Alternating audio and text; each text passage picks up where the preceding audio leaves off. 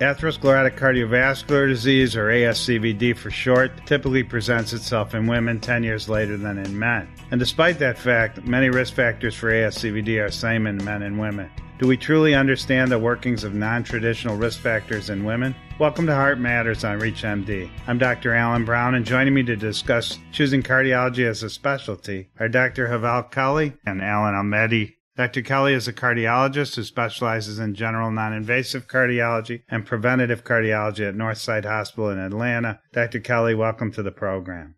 Oh, thank you. It's a pleasure to be here. And Alan Almedi is a first year medical school student at Emory University. Alan's the first Kurdish American to attend the Emory School of Medicine. Alan, welcome to the program. Hi, Dr. Brown. Thanks so much for having me. Okay, so we're going to start with you, Dr. Kelly. You have a captivating background. After struggling through language barriers and economic disparities, you found your way into practicing cardiology while mentoring medical students in the process. And now looking back to when you were a med student, tell us what attracted you to cardiology. And just as a little background information, I'm the chief of cardiology at a teaching hospital outside of Chicago. And I have many fellows in training who had sort of a similar story. And I always find that fascinating. So I'm looking forward to hearing your background and how you found your way to our field.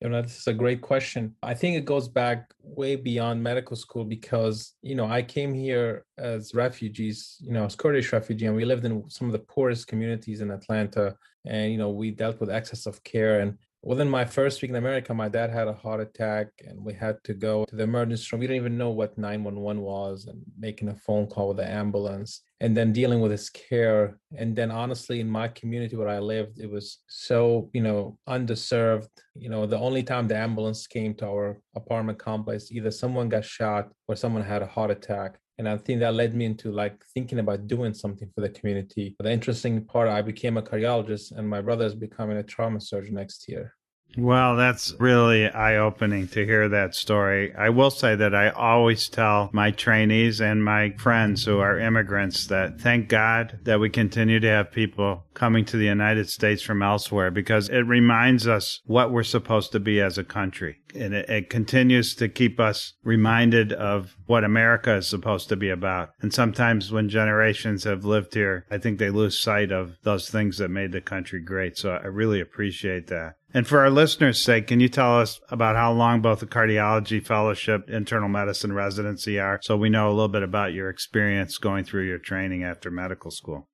Yeah, you know, as we know, medical school usually is around four years, internal medicine residency around three years. General cardiology is about three years. And of course, you need further training if you want to do interventional electrophysiology. So to become a general cardiologist, you do about six years after medical school in total. Right. Tell us a little bit about your residency and fellowship experience. And how old were you when you came to the United States? So when I came to the United States, I was 18. You know, I was in high school for one semester I learned English. My journey started a little different from many people. You know, I had to work myself, support my family. As and interestingly, one of my first job was dishwasher, which I did for four years in college. And then I went to Morehouse Medical School. And in 2012, I technically started my residency at Emory University, which happens to be right across from the restaurant. So I used to always get a free drink with my Emory ID. So that was a benefit working across from Emory all these years. And now, you know, and then I finished my fellowship there too. So for me, it's always like going back to work and doing my residency and fellowship. I think it was different from a lot of people. I looked at it as like a privilege. As like, I don't have to wash dishes. I don't have to cut grass for people to pay my rent. I could just go to work and get paid as a resident. So for me, it was always like a, a positive encounter throughout residency and fellowship. Yes, and what a terrific place to train. I mean, some of the gods in cardiology, like Dr. Hurst and the others, uh, were at Emory. So a long, a really long history of fantastic leadership there, and many other great people still there. Obviously, what kind of advice would you have for our listeners who are thinking about cardiology as their specialty? Why did you choose cardiology, and when you were finished with your residency, and what kind of considerations do you recommend that folks who are interested in cardiology keep in mind?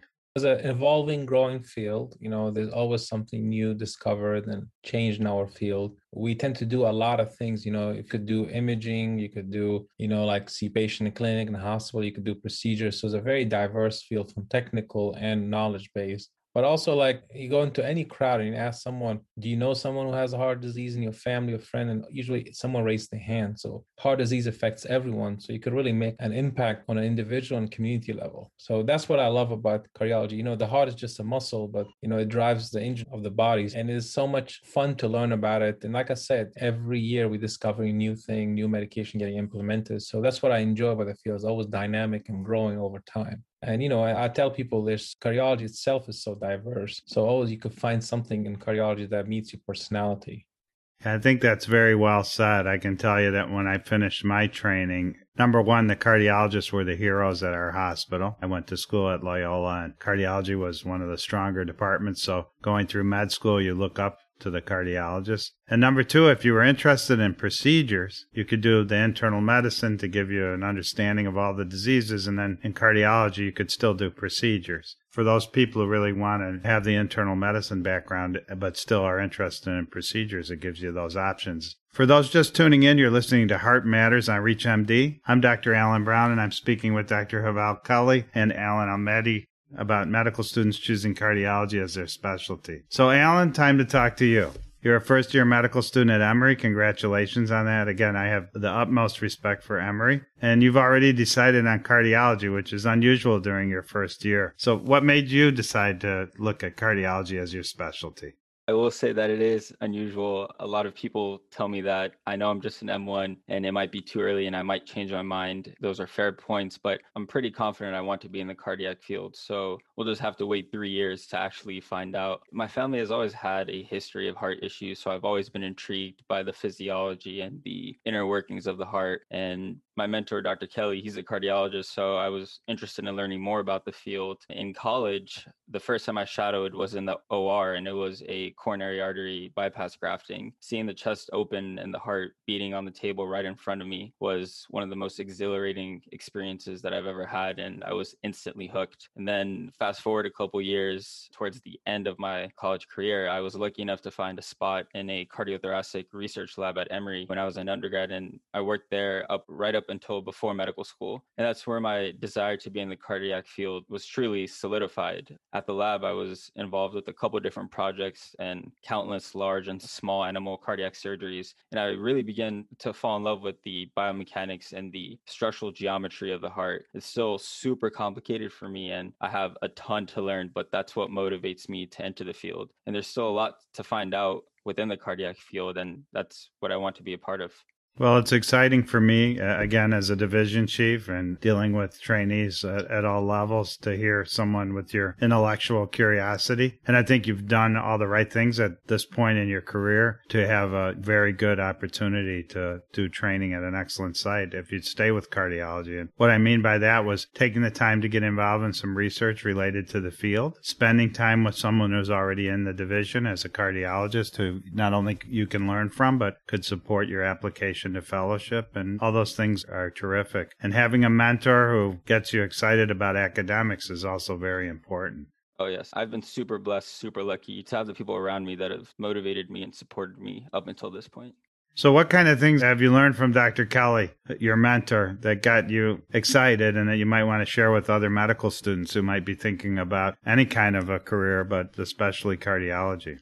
I would say one of the most important things that I've learned from Dr. Kelly is how the role of a doctor is much more than prescribing and diagnosing. doctor has the potential to become a role model in the community by being present and accessible. I think doctors can empower community members to take control of their health and to follow their dreams, whatever they may be. And sometimes the biggest impact that you can make is right there in your own community. Dr. Kelly was that role model for me. And it's not every day you see a Kurdish doctor, seeing him do it, seeing him make it, become a doctor, that made me think, why can't I? Why can't I do it? And that hope that he gave me is what I want to instill in others down the line. Mentoring is simply just sharing your story and experiences with someone and providing them guidance and speaking from personal experience being on the receiving end the impact that it can have is truly life changing well that's very profound and you know it makes me a little teary eyed thinking about my grandparents who were immigrants and who instilled those feelings in me about being able to sort of make whatever you want out of your life with hard work.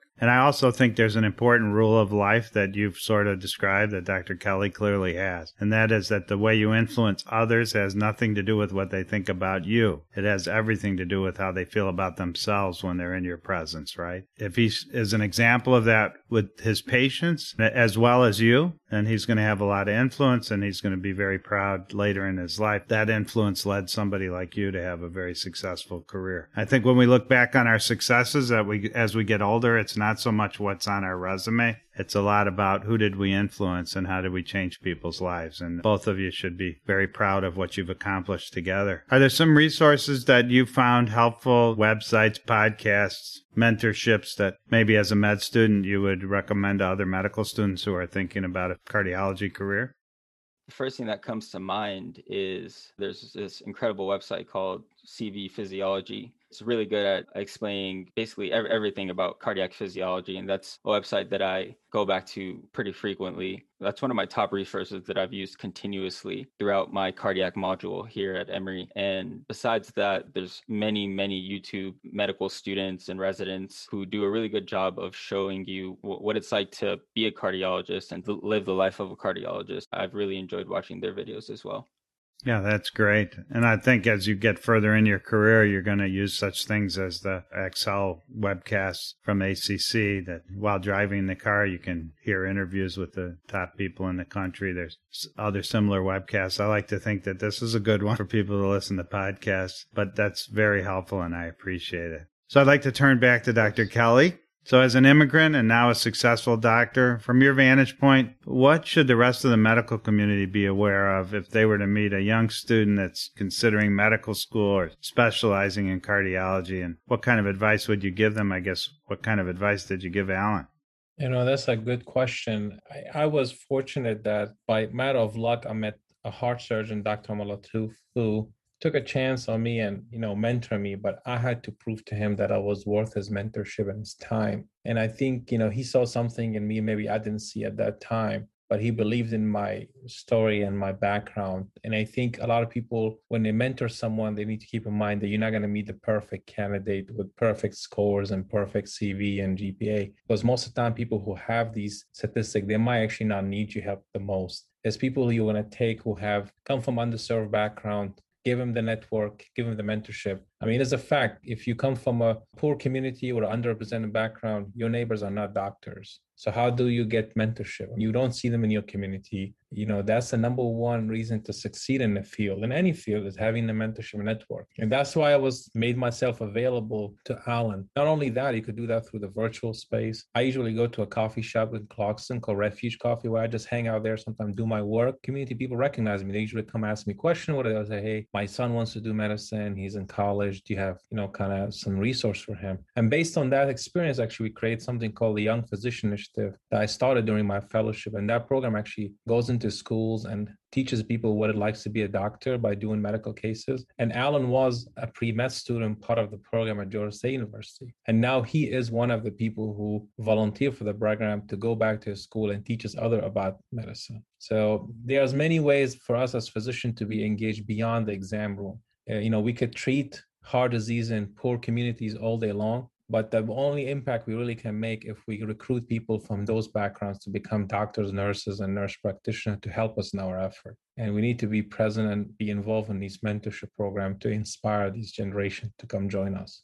Well, I think that's wonderful insight and heartwarming, obviously. And, you know, Alan, I'm going to challenge you as you go forward in your career to pay it forward, right? So, Dr. Kelly was the recipient of uh, mentorship by somebody who took him under his wing and got him you know, excited and confident in becoming a doctor. And you're going to have many of those opportunities as you go forward too. And we all have to take the time to do that. And as I said earlier, when you look back on your career when you're my age, those will be the things you consider the biggest successes in your career, not how many letters you have after your name. So both of you clearly have the personality that is going to uh, be a wonderful gift to people who study under you. Thank you both for sharing your insights. These are terrific insights on the cardiology field and also through the lens of being an immigrant. So I want to thank my guests, Dr. Haval Kelly and Alan Almedi, for joining me in this very important and heartwarming discussion. It was great having you both on the program, and I'm grateful for your insights and all that you do.